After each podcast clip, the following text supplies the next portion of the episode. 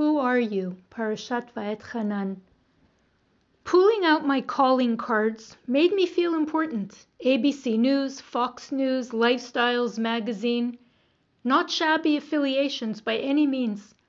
And as a journalist, I have to admit, at the onset of my career, meeting prominent people was intoxicating.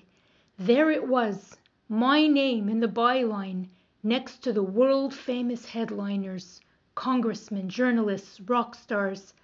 At first, I was so proud of myself, a superstar by affiliation. But not for long.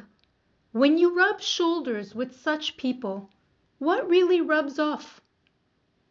As we know well, all that glitters is not gold. For the most part, it was a fake world, simultaneously bamboozled and paranoid with itself. Some of the people I interviewed and met have been indicted and have done pretty bad things. Am I now guilty by association? It seems only fair, seeing I gained honor from their Klieg lights. At what expense, I ask, are we hanging on to our titles, prestige, or make believe visions and versions of ourselves? A whole life goes by without truth. We cling to every status symbol, strive for even more, never deeply contemplating who the real audience is. I consider myself fortunate because for every star I've pursued, I was keenly aware of the presence of a higher power above, Hashem. When I finally realized I was living in a vapid world of make believe, there was something real and unchanging for me to grasp onto God and His Torah. Scrolled up in the heart of every synagogue is the true, infinite source of light. Not one that switches off when the show is over or burns out midway. To be fair, some whom I've met were highly inspirational, and I've learned a lot from them.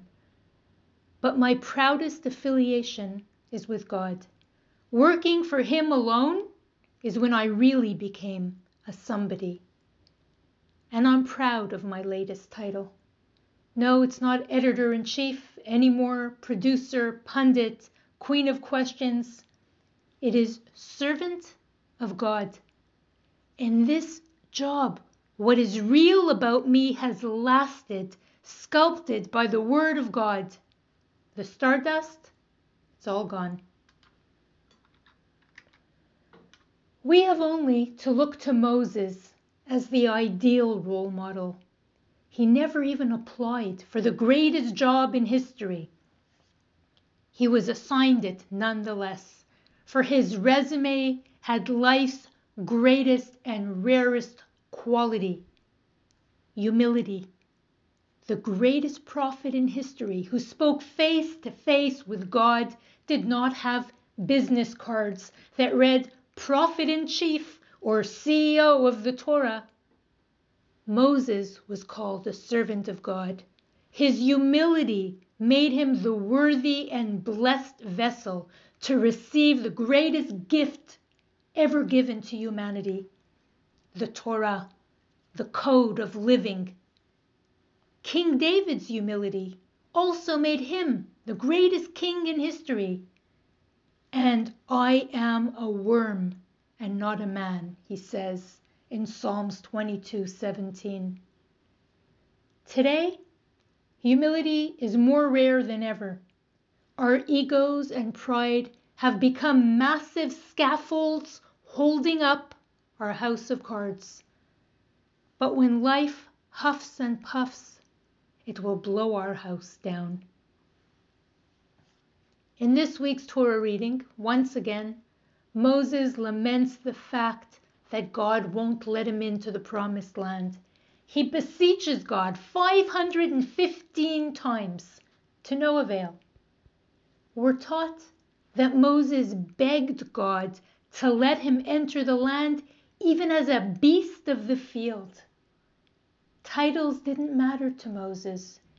to serve God, to reach the prize destination following the liberation from Egypt, he was ready for the most dramatic of demotions. He knew what we egoists can't get through our swollen heads. Nothing matters but God. He is the only audience we have. Ein od milvado. There is nothing but Him. When one acknowledges that fact deeply, pretense begins to fall away. If we adjust our self talk from all eyes are on me to His eyes are on me, then we will be putting on a completely different show. Misleading pretexts will give way to genuine purpose. And my friends, it is never ever too late.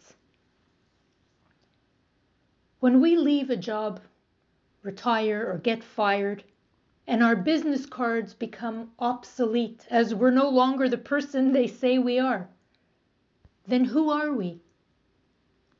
If we want to know who we are, then we must know from where we come. We are the descendants of Abraham, Isaac, and Jacob. We are the students of Moses and the trustees of the divine word chosen by God Himself.